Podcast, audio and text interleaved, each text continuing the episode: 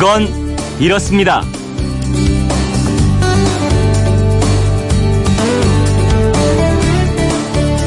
안녕하십니까 오승훈입니다. 단군 신화, 올림픽, 곶감, 전래동화인 해누이와 다롯바 어떤 동물이 하나 떠오르지 않으세요? 아주 친숙하면서도 무서운 동물 그렇죠 호랑입니다.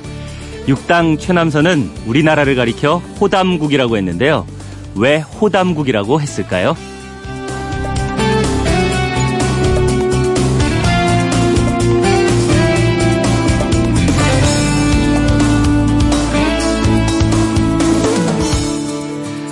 육당 최남선은 왜 우리나라를 호담국이라고 했을까? 그건 이렇습니다. 호담국을 한자로 쓰면요. 호랑이 호에 이야기 담 그리고 나라 국 그러니까 호담국은 호랑이 이야기 나라라는 뜻인데요. 호랑이가 등장하는 전설이나 신화, 속담 얼마나 많습니까? 그뿐 아니라 호랑이를 그린 민화도 셀 수 없을 정도고요. 조선왕족실록에도 호랑이는 635회가 언급되고 있는데요. 우리나라처럼 이렇게 호랑이 이야기가 많은 나라가 없다고 합니다. 그래서 호랑이는 나라의 상징이 됐죠. 88 서울올림픽의 마스코트가 호돌이고 30년이 지나서 열린 평창 동계올림픽 마스코트 역시 수호랑입니다. 하지만 우리 한반도에는 지금 호랑이가 한 마리도 서식하지 않고 있습니다. 마지막으로 호랑이가 잡힌 건 1921년 경북 경주에서였고요. 우리 정부도 1996년에 국내에는 호랑이가 서식하지 않는다는 것을 공식화했습니다. 그래서일까요? 우리나라를 상징하는 동물이라는 이 호랑이가 생활이나 번식은 어떻게 하는지 우리는 아는 게 거의 없습니다. 오늘이 호랑이를 보호하자는 취지로 만든 세계 호랑이의 날인데요. 지구상에 호랑이가 몇 마리나 살고 있는지 한번 찾아보시면 어떨까요?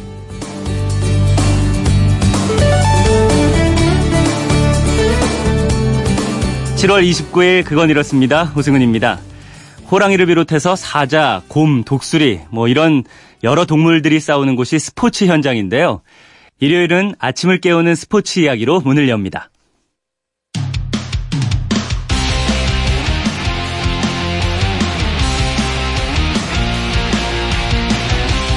휴대폰 뒷번호 6030님이 주신 문자입니다. 이 삼복더위에 경기를 하는 프로야구나 축구 선수들을 보면 3D 업종이 따로 없는 것 같습니다. 선수들은 여름에 체력 관리를 어떻게 하는지 진짜 궁금합니다. 살도 많이 빠질 것 같아서요. 이런 내용인데요. 스포츠에 대한 갖가지 궁금증 이분을 만나면 다 풀립니다. 스포츠 속 그건 스포츠 동화 김종건 기자 나오셨습니다. 안녕하세요. 네, 안녕하세요. 네. 이 진짜 이 폭염 속에서 경기를 한다.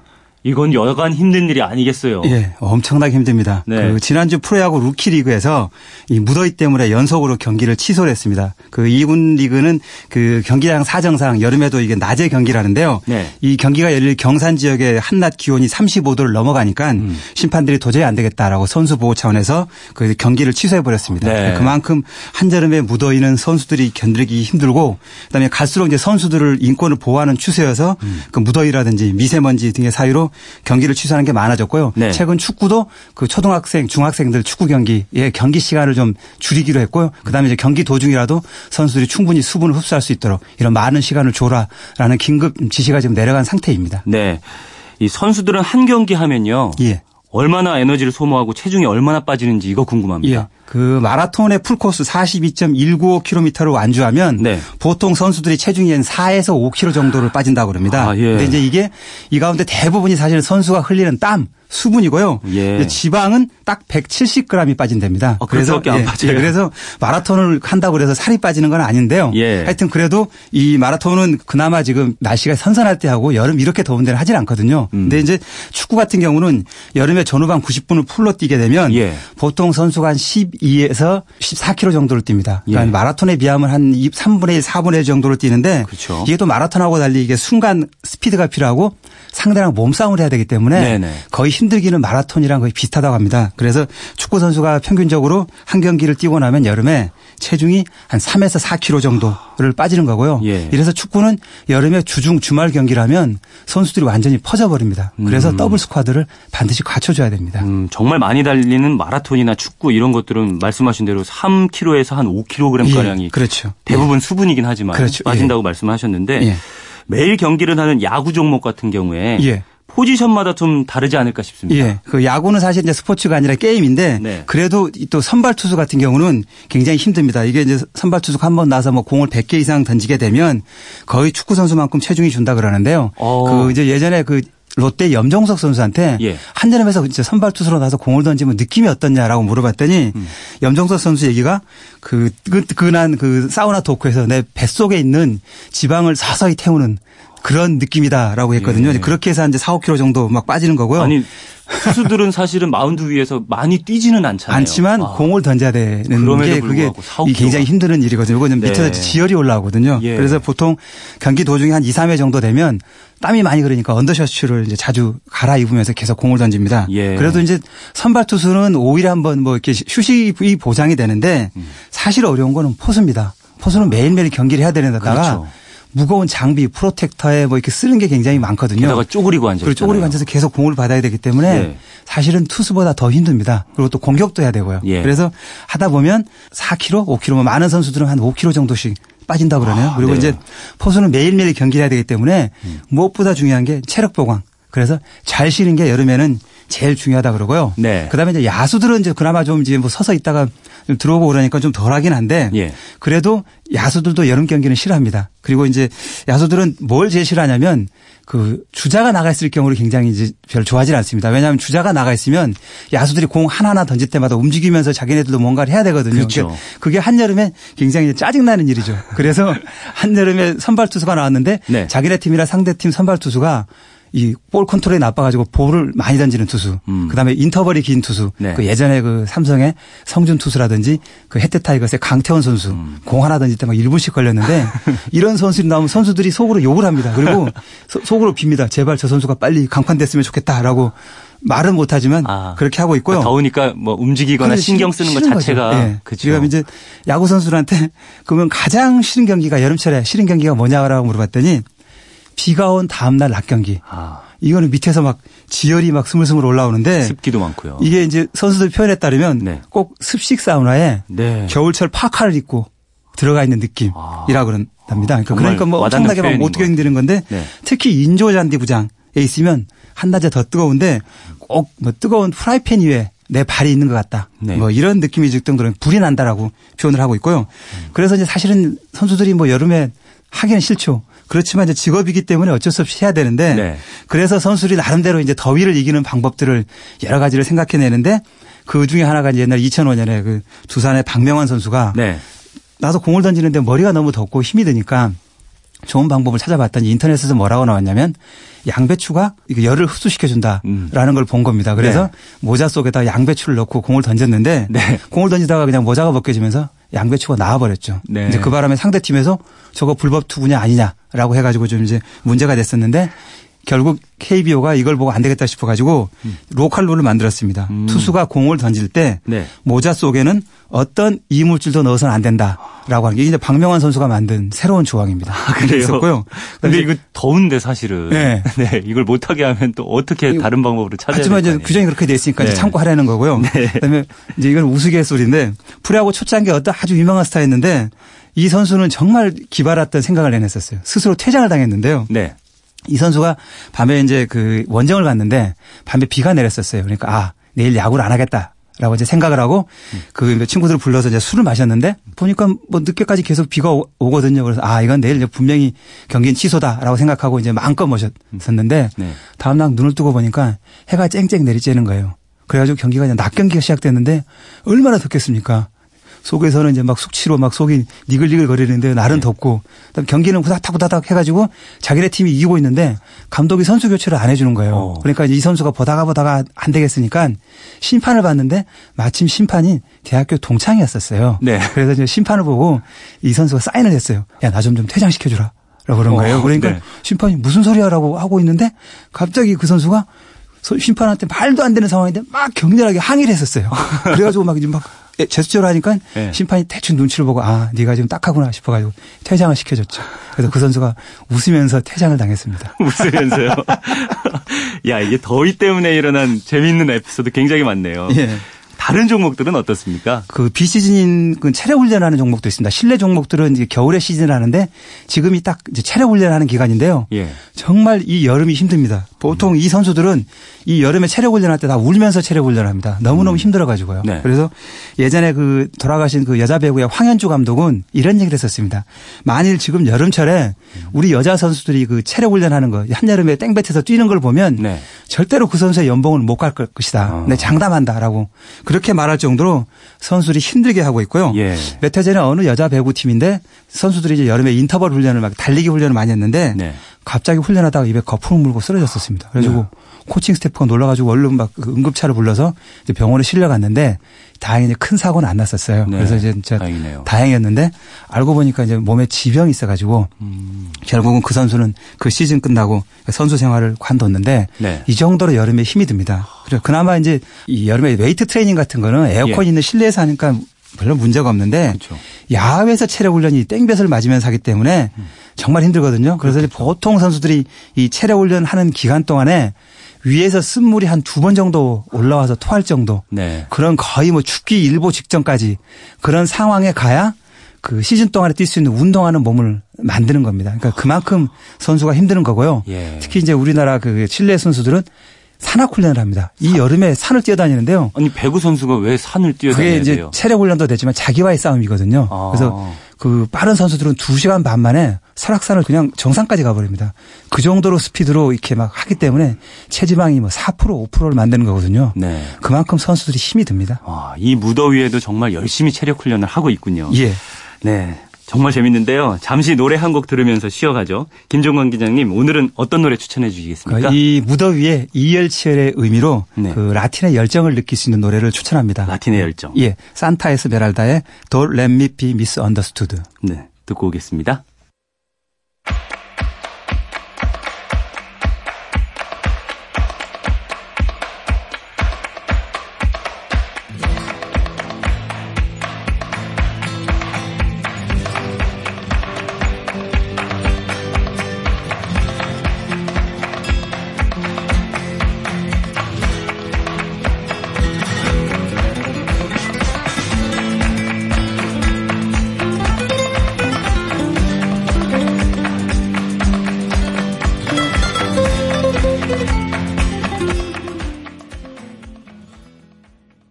예, 이 노래는 제가 영화에서 들은 것 같습니다. 네, 킬빌에서 나왔던 아마 네. 노래일 겁니다. 뭔가 이렇게 칼싸움 하는 것 같고 막 네. 스포츠랑 굉장히 잘 어울리는 네, 느낌이 그 들었어요. 우마 서머니 이렇게 칼싸움하고 이럴 때 이 음악이 뒤에 깔리면 네. 굉장히 좀 이렇게 비트가 멋있고 이렇게 마치 네. 대결하는 느낌이 좀 들죠. 바로 그 장면에서 본 것 같습니다.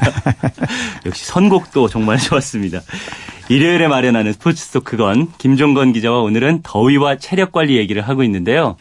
체력을 관리하려면 선수들이 먹는 음식도 무척 중요하겠어요. 네, 그렇습니다. 네. 그 힘들게 훈련하고 이렇게 경기를 하는 만큼 잘 먹어야 되는데요. 네. 그래서 입 짧은 선수는 절대로 슈퍼스타가 될 수 없습니다. 그 음. 그 예전에 해태 시절에 김용 감독이 가장 싫어했던 선수가 반찬 투쟁을 하거나 입이 짧은 선수였습니다. 이런 선수는 경기에서 에러하는 선수보다 더 혼을 낼 정도로 예. 잘 먹어야 된다는 게 김용 감독의 음. 이 주장이었습니다. 네, 이 김웅용 감독 하면 생각나는 게. 예. 제가 어렸을 때 그 해태는 우승을 굉장히 잘했고 예. 삼성이나 빙그레는 막 예. 정규 시즌에서 굉장히 잘했어도 한국 시리즈 가면 꼭 우승을 놓치거나 예. 이런 기억들이 많거든요. 예. 이게 식습관도 이게 영향을 미쳤을까요? 예. 그 이와 관련해서 굉장히 재밌는 조사가 하나 있었었는데요. 네. 그러니까 프라고 초창기에 삼성인데요. 항상 그 한국 시리즈만 가면 라이벌 해태 선수들한테 지고 우리는 왜 안 될까 이래가지고 네. 이유가 뭔지 한번 궁금하다라고 해가지고 자체 조사를 했었습니다. 그래가지고 음. 내부 보고서가 나왔는데 예. 이게 대회비였거든요. 근데 이 내부 보고서에 나온 이유 가운데 하나가 왜 삼성이 안 되느냐 이유 가운데 하나가 뭐냐면 두 팀 선수들의 식습관 차이 라는 음. 항목이 있었습니다. 그런데 네. 그 분석 내용이 뭐냐면 해태 선수들은 밤에 술을 분명히 먹는다. 어. 삼성 선수도 술을 먹고 해태 선수도 술을 먹는데 해태 선수들은 술을 먹고 늦은 밤에 집에 들어가도 꼭 밥을 챙겨 먹는다. 그런데 네. 삼성 선수들은 그렇지 않다. 이게 그 집안의 문화인지 예. 뭔지는 모르겠으나 하여튼 식습관의 차이가 우승을 결정하는 요인이 아니냐라는 음. 게그 삼성의 자체 그 분석했던 게 하나 있었고요. 예. 그다음에 이제 옛날 초창기에 삼성에서 활약하다가 일본으로 돌아갔던 제일동포 투수가 있었습니다. 김일룡이라고 아주 유명했던 왼손 투수인데 예. 이 김일룡 선수가 3년 동안 삼성에서 활약하고 일본으로 돌아가면서 이제 마지막으로 조언이 뭐냐 프로하고 일본에서 오래 했으니까 음. 좀 조언을 해달라 그랬더니 네. 김일룡 선수가 또 딱 조언이 하나 했는데 음. 김시진 선수한테 뭐라 그랬냐면 선수는 아침을 꼭 챙겨 먹어야 된다. 네. 그리고 자기가 나와서 공을 던지다가 많이 난타를 당하는 날이 있을 텐데 음. 그때도 절대로 고개를 숙이고 내려오지 마라. 고개를 뻣뻣이 쳐들고 에이스답게 내려와라. 어. 그래야지만이 선수들한테 신뢰를 주고 믿음이 생긴다라는 얘기를 해줬거든요. 네. 그러니까 굉장히 보면 단순한 얘기인데 그만큼 그런 것들을 잘 지켜야지만이 성공할 수 있다라는 거고요. 네. 이 아침 식사 관련해서는 LG의 이광환 감독도 똑같은 생각을 갖고 있었습니다. 예. 그러니까 아침 식사를 잘 먹는 선수가 장수한다. 라는 게 이제 이광환 감독의 지론이거든요. 예. 그래서 원정 경기를 가면 이광환 감독은 딱 그 원정 숙소 식당에 아침에 제일 먼저 밥 먹으러 와서 기다리고 있습니다. 그리고 음. 보면서 밥을 먹으면서 우리 선수가 누가 누가 오는지 체크를 했었어요. 그래가지고 안 오는 선수들만 딱 이렇게 이름을 적어놨다가 나중에 벌금을 받았죠. 음. 가서 먹으라는 얘기죠. 네, 꼭 챙겨 먹어라. 네. 이게 아침을 먹는 습관 같은 게 뭐 오전 훈련 또 그때 쓰는 에너지 이런 것들이랑 연관이 있을까요? 이게 왜냐하면 사실은 그 아침 야간 경기를 끝나고 아침 먹는 게 사실은 음. 쉬운 일이 아닙니다. 이렇게 이 피곤한 상태에서 늦게까지 훈련하고 경기를 하고 잠을 잔 아, 다음에 아, 차라리 잠을 더 일어, 잠을 더 자고 싶지 사실은 일어나고 싶지 않거든요. 네. 근데 그렇게 하는 게 뭐냐면 그만큼 생활 자체를 심플하게 만들고 몸을 좀 부지런히 움직이라는 거고 아. 그다음에 아침에 일어나서 밥을 먹는다는 얘기는 거꾸로 하면 그만큼 밤 생활이 건전하다는 얘기거든요. 네. 그래서 일본의 어느 프레야구 감독은 자기네 선수 팀의 스타팅 멤버를 짤때 음. 항상 아침 밥을 먹은 다음에 선수의 혈색을 봤었어요. 그리고 일일이 자기가 그 선수랑 말을 시켜보고 아 이 선수가 속이 괜찮은지 네. 밤에 제대로 행동을 잘 했는지 이런 걸 본 다음에 스타팅 멤버를 결정할 정도로 음. 아침에 일찍 일어나고 밥 먹는 거 기본이지만 사실은 굉장히 중요한 일입니다. 음. 어쩌면 평소에 몸 관리를 잘 그렇죠. 하는 선수인가를 판단하기 위해서군요. 예. 예. 네, 알겠습니다. 예. 이젠 또 선수들의 어, 여름철 식습관, 다른 예. 식습관들 또 어떤 예. 게 있는지 굉장히 궁금합니다. 예. 그 사실 선수들한테 좋은 보양식이라는 거는 특별한 게 아니고요. 네. 구단에서 주는 식사를 꼬박꼬박 잘 챙겨 먹으면 그걸로 충분합니다. 그 김현수 선수가 예전에 두산의 신고 선수로 2군에 훈련할 때였는데요. 네. 당시 두산의 2군 직원이 딱 김현수 선수 1년 하는 걸 보고 아, 저 선수는 프로에서 성공하겠구나라고 확신했다 그래요. 그래서 신기해 가지고 아, 도대체 그 이유가 뭐냐라고 했더니 그 구단 직원이 얘기하는 게 김현수 선수의 식습관을 보니까 딱 성공을 하겠더랍니다. 그게 뭐냐면 식당에서 주는 밥, 고기 이런 거를 항상 깨끗하게 먹는데 음. 누구보다도 복스럽게 먹고 천천히 잘 먹고 그리고 네. 마지막에 그 식당에서 일하는 사람들한테 항상 감사합니다라고 인사를 하더랍니다. 근데 네. 그걸 보고 아, 저 선수는 성공하겠구나라는 음. 걸 생각을 했었고요. 그 이제 요즘은 이제 선수들의 부가가치가 올라가니까 네. 선수들이 시키지 않아도 자비를 들여서라도 가능하면 비싸고 좋은 거 질 좋은 음식도 먹고요. 음. 영양제, 보양식 잘 챙겨 먹는데요. 그 양준혁 선수도 이제 그 선수 생활이 굉장히 어려웠는데 한여름에 어떻게 이렇게 체력 관리를 하냐고 물어보면 자기는 그 여름에 좀 힘이 떨어졌다라고 싶으면 이제 대구 숙소 부근에 미군 부대가 있었답니다. 예. 미군 부대에 가면 스테이크가 있는데 그 정말 양이 많다고 그러거든요. 네. 그 가서 스테이크를 먹고 체력을 보충해 가지고 음. 했다라고 하고요. 그다음에 이제 많은 선수들이 특히 이제 여름에 먹는 게 뭐냐면 네. 홍삼 달인 물을 많이 먹습니다. 이게 그 갈증도 해소해 주고 예. 여름철에 지치지 않게 해 준다라고 많이 얘기를 하더라고요. 그리고 이제 했더니 예전에 혜태 한대화 선수 가 특히 이제 홍삼 달인물을 많이 먹었고 네. 어떤 구단 같은 경우는 식전 대보탕을 아예 한약재를 만들어 가지고 라카에다 둡니다. 선수들한테 경기 전에 좀 먹고 해라. 라고 하는 게 있고요. 네. 초창기에는 그 빙그레 배성서 감독은 단체로 선수들한테 뱀탕도 먹은 적이 있었었는데 네. 이제 요즘에는 그런 특별한 음식 같은 거는 이제 먹이지 않고요. 네. 그다음에 이제 선수들이 이렇게 보약 이런 것도 많이 먹지만 경기 도중에도 잘 먹어줘야 됩니다. 그러니까 가장 중요한 게 뭐냐면 수분하고 염분이에요. 그래서 음. 이제 더가우트에다가 간단한 음식, 음료 차려놓고 선수들이 이제 수시로 들락날락하면서 이렇게 먹으면서 경기를 하는데 네. 그 야구장에서 선수들이 보면 이렇게 씹다가 뱉는 거 있어요. 메이저리그 네, 뭐. 선수들이 많이 하는 건 해바라기씨인데 해바라기씨요. 이, 이 해바라기 씨도 진짜 이유는 뭐냐면 염분 보충을 위한 겁니다. 이게 음. 해바라기 씨를 갖다가 소금에다가 이렇게 뿌려놓은 건데요. 실제로 먹어보면 굉장히 짜거든요. 그러니까 예. 그 껍질을 씹어서 껍질을 뱉고 안에 이제 알맹이를 먹지만 이 껍질을 씹고 하는 과정에서 염분을 삼키게 돼 있습니다. 아. 보통 소금을 먹으라 그러면 네. 선술이 짜서 안 먹지만 예. 해바라기 씨를 먹으면 계속 꾸준하게 이렇게 먹으면서 그 염분을 보충할 수 있기 때문에 이제 그런 아이디어 차원에서 이렇게 매제로서 옛날부터 내려오는 거고요. 네. 그다음에 이제 축구는 경기를 이제 뭐 5일 뭐 6일 아니면 뭐 3일 4일 간격으로 경기를 하기 때문에 가끔씩 경기를 며칠 앞두고 특별한 이제 보양식을 먹이는데 요즘에 이제 주로 이제 고기를 많이 먹이는데 요즘에는 자연산 민물장어를 많이 먹입니다. 근데 음. 이 자연산 민물장어도 경기하기 3일 전쯤에 먹어야지 가장 효과가 있다라는 게 이제 구단 직원들이 실제로 해봤던 구단 직원들의 얘기입니다. 그러니까 네. 하루 전에도 먹여보고 이틀 전에도 먹여보고 음. 3일 전에도 먹여봤는데 3일 전에 먹여봤더니 가장 선수들이 여름에 지치지 않고 잘 뛰더라라는 어. 건데 이 장어를 먹는 게 정말 쉬운 일 아닙니다. 보통 그 식당에서 일반인들을 대상으로 하면 3인분, 4인분 정도를 이렇게 장어를 음. 선수들한테 먹으라고 주는데 네. 이 느끼하고요.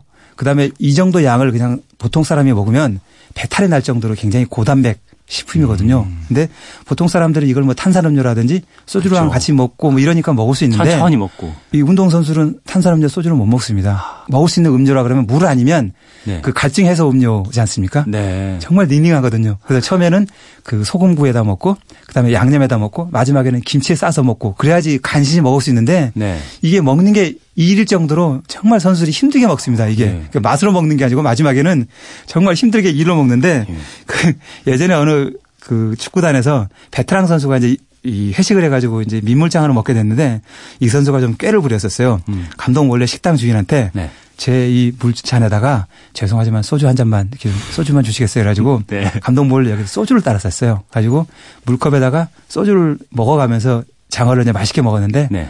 나중에 눈치 빠른 감독이 그걸 알았죠. 가지고 그 선수는 나중에 벌금 물고 그 경기도 네. 결국은 못 나갔습니다. 네. 정말 먹는 것조차 훈련이다 할 정도로 예. 예 먹는 것까지 신경을 쓰고 있네요. 예. 오늘은 선수들의 더위와 체력 관리 그리고 보양식 얘기까지 재미있게 얘기 나눠봤는데요. 오늘도 참 재밌었습니다. 이렇게 스포츠가 궁금한 분들은 그건 이렇습니다. 인터넷 게시판이나 MBC 미니 문자로 사연 보내주시면 오늘처럼 선정해서 궁금증을 풀어드리겠습니다. 지금까지 스포츠 속 그건 김종건 기자와 함께했습니다. 감사합니다. 네, 감사합니다.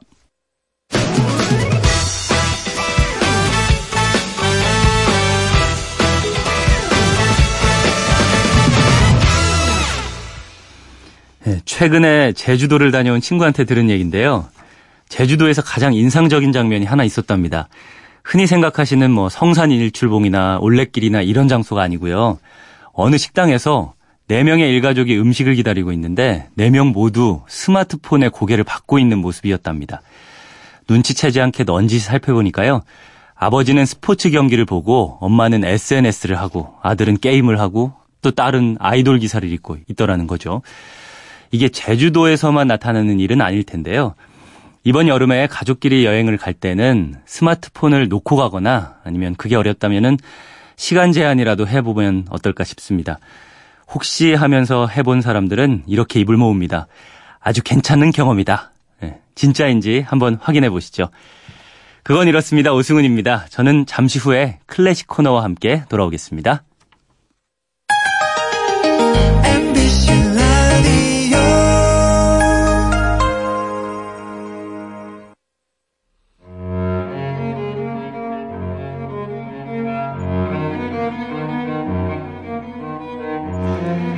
이야기와 함께 들으면 음악이 더 잘 들립니다.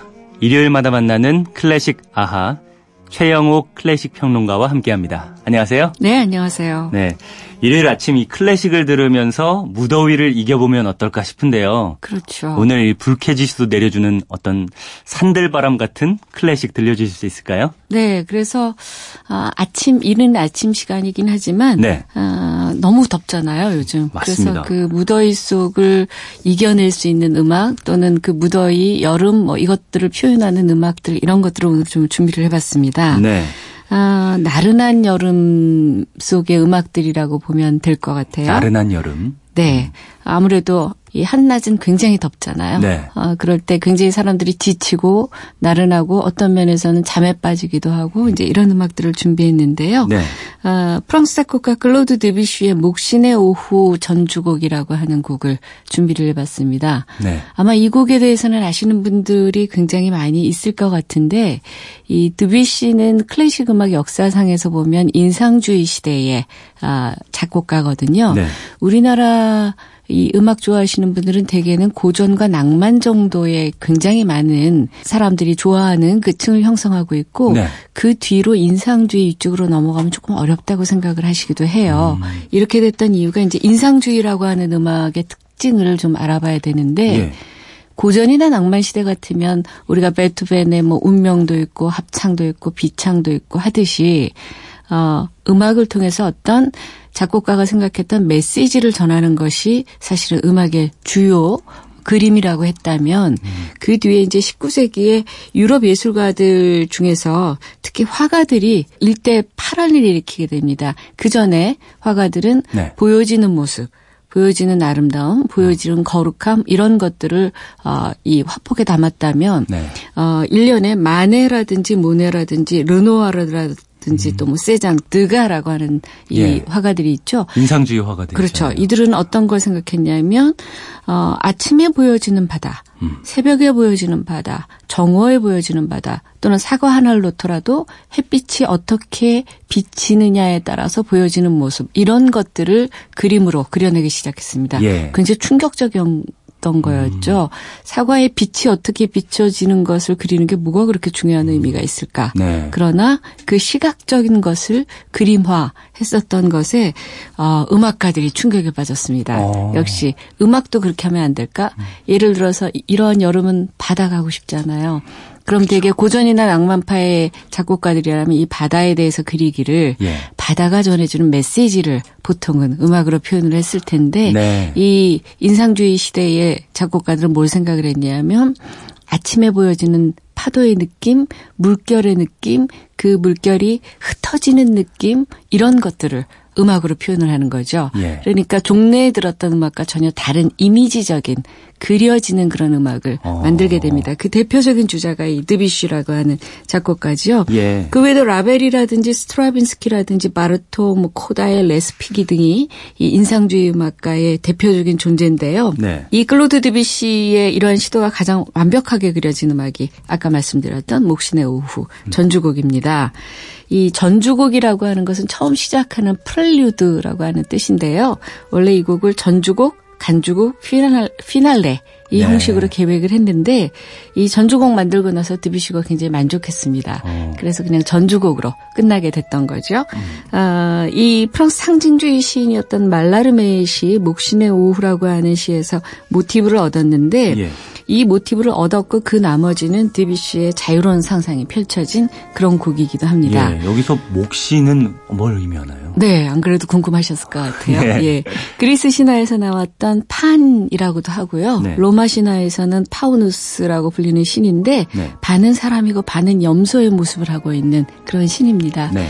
이 신이 햇살이 뜨겁게 내리쬐는 시칠리아의 초원을 배경으로 해서 아, 지금 굉장히 더운 날씨예요. 근데 물의 요정 님프와 나이아드에게 반해버립니다. 음. 그래서 이들을 이제 쫓아가게 되죠. 그러면서 현실인지 꿈인지를 잊게 되고 그 요정들을 찾아 헤매다가 잠에 빠지게 되고 예. 그 꿈 속에서 이 요정들과 사랑에 빠지는 어, 그런 느낌을 이제 꿈을 꾸게 되는 어떻게 보면 뭐라고 할까요 관능적인 음. 어, 그런 느낌의 그래서 어떤 평론가들은 인상주의풍의 음화다라고 얘기하는 그런 곡이기도 합니다.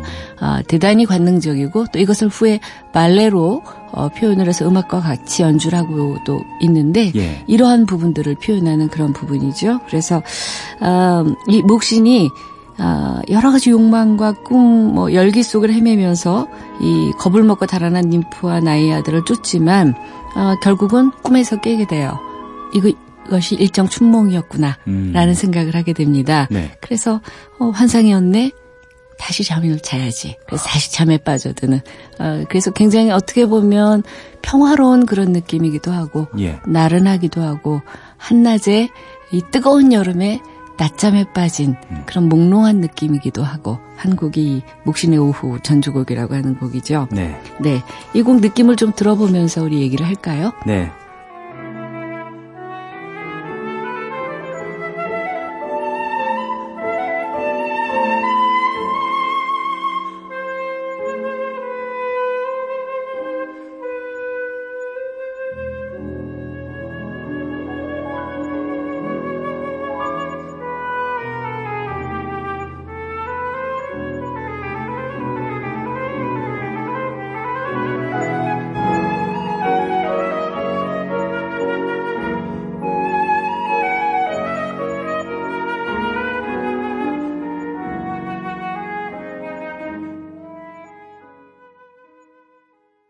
네, 정말 평화로운 느낌이 들고 네. 네, 들으면서 낮잠 자면 좋을 것 같다 이런 생각도 드는 네, 곡이네요. 지금 일어나신 분들은 다시 잠에 빠져야 될 것 같은 그런 느낌을 주는 음악이죠. 네. 네, 목신의 오후 전주곡이 어, 전반적으로 그런 느낌이라 네. 어, 아주 강렬한 여름 한낮에 오히려 이것으로 더위를 달랠 수도 있는 음악이라고 음. 생각이 되기도 합니다. 예.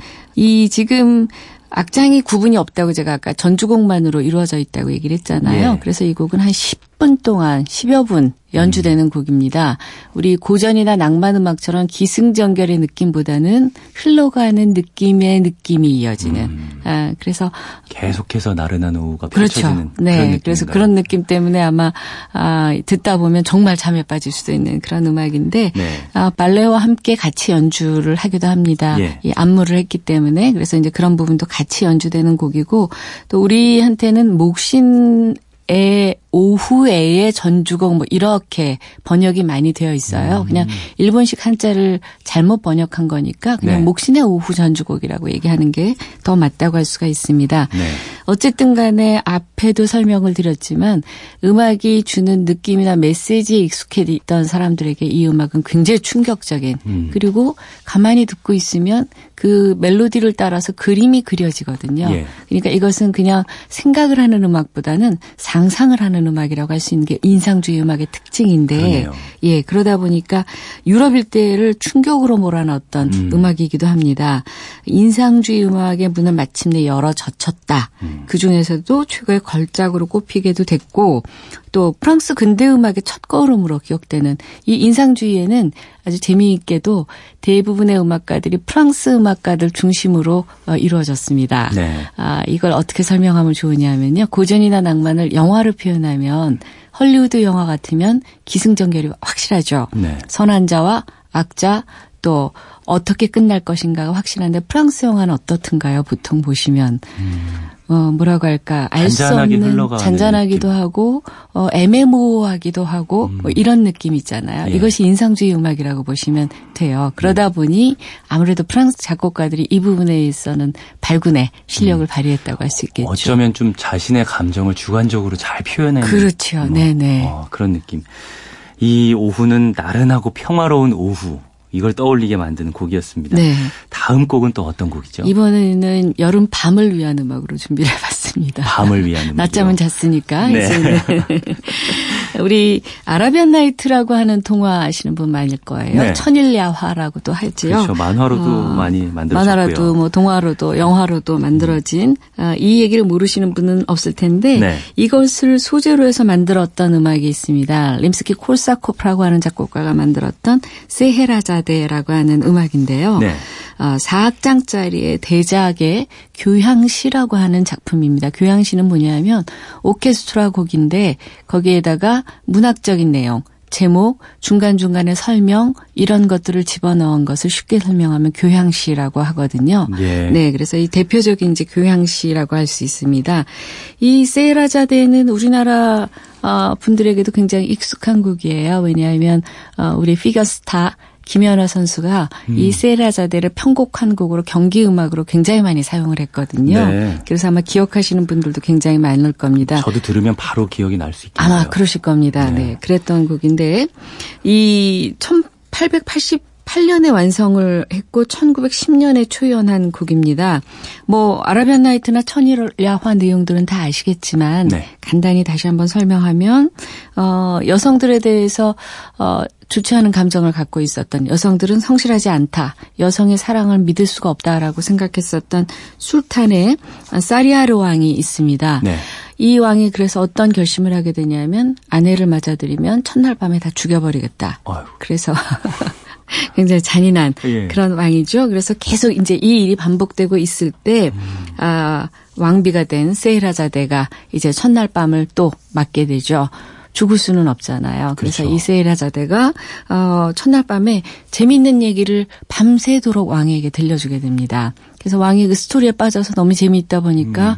이 왕비를 죽일 시간을 놓쳤죠. 네. 다음 날 죽여야지. 그랬더니 또 다음 날도 얘기를 해서 결국은 이게 천일 동안 이 왕비가 이야기를 들려주면서 왕으로 하여금 그 계획을 무산시키게 했었던 그런 내용을 어, 기본으로 하고 있죠. 네.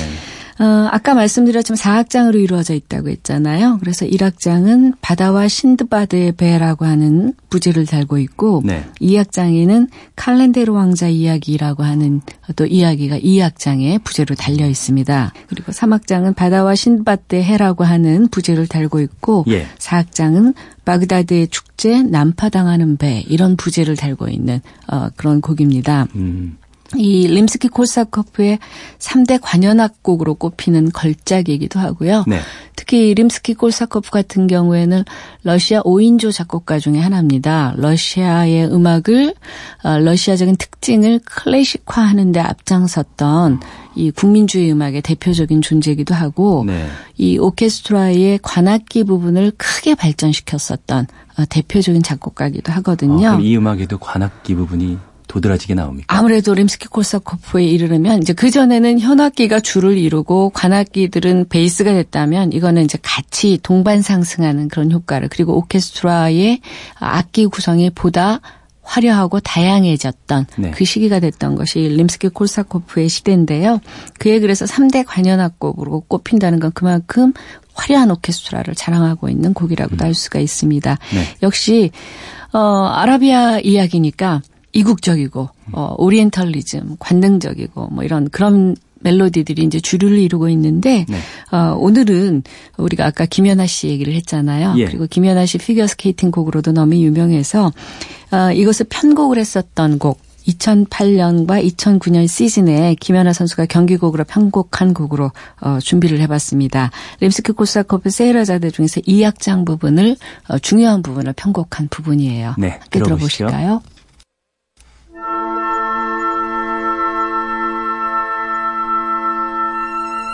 기